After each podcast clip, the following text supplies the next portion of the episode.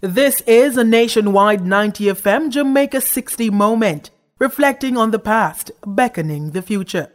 In celebration of Jamaica's 60th anniversary from our archives, Jamaican Milestones, written and produced by Carlene Salmon.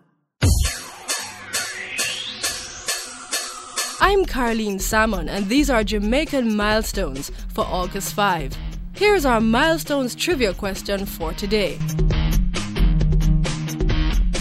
Do you know how Brownstown in St. Ann got its name? Listen out for the answer later in today's feature.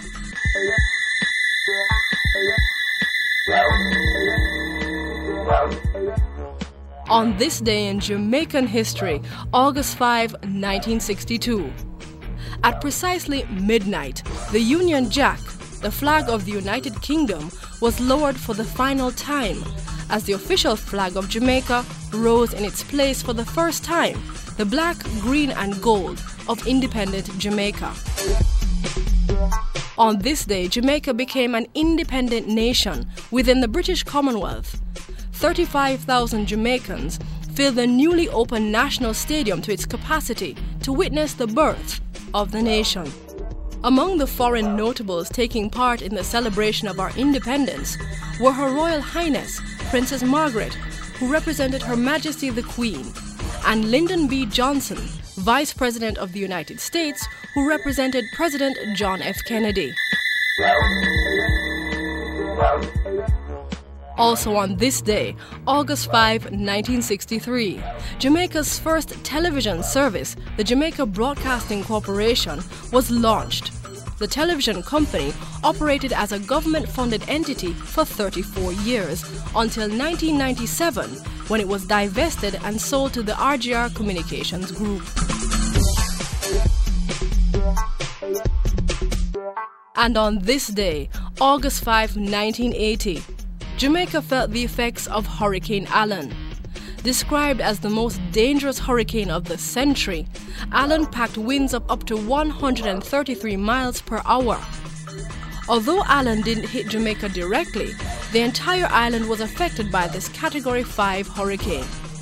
Most of the beaches of Jamaica's north coast were destroyed.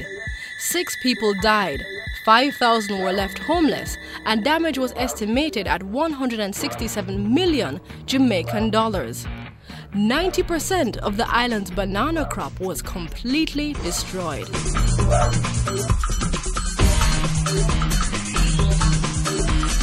And now to our trivia question.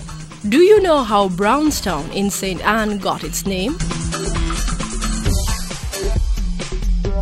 The answer is that Brownstown was named after a 19th century colonel, Hamilton Brown.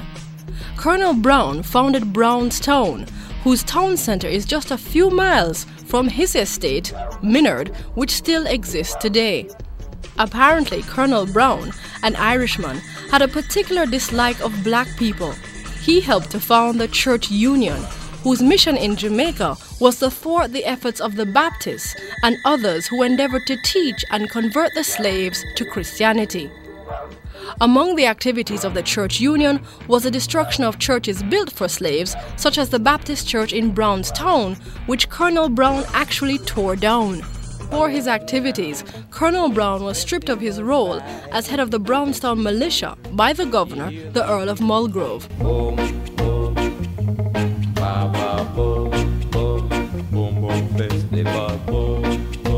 I'm Carlene Salmon. Join me again as we gather other milestones in Jamaican history. And in honor of our independence celebrations, we leave you with the 1967 festival song Baba Boom by the Jamaicans. It's Baba Boom time this year. Freddie, get ready. Come to the rock steady. It's Baba Boom time hear the people sing boom, boom, ba ba boom, boom, boom boom festival boom, boom, ba ba boom, boom, boom boom festival boom, boom, ba ba boom, boom, boom boom festival boom, boom, boom.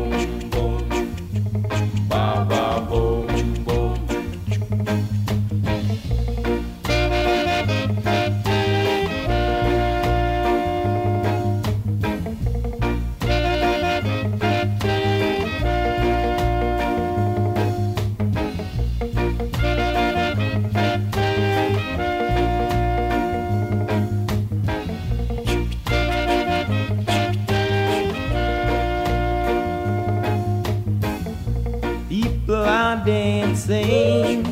Teenagers romancing. It's Baba Boom time this eve. Freddie, get ready. Come do the rock steady. It's festival five this year.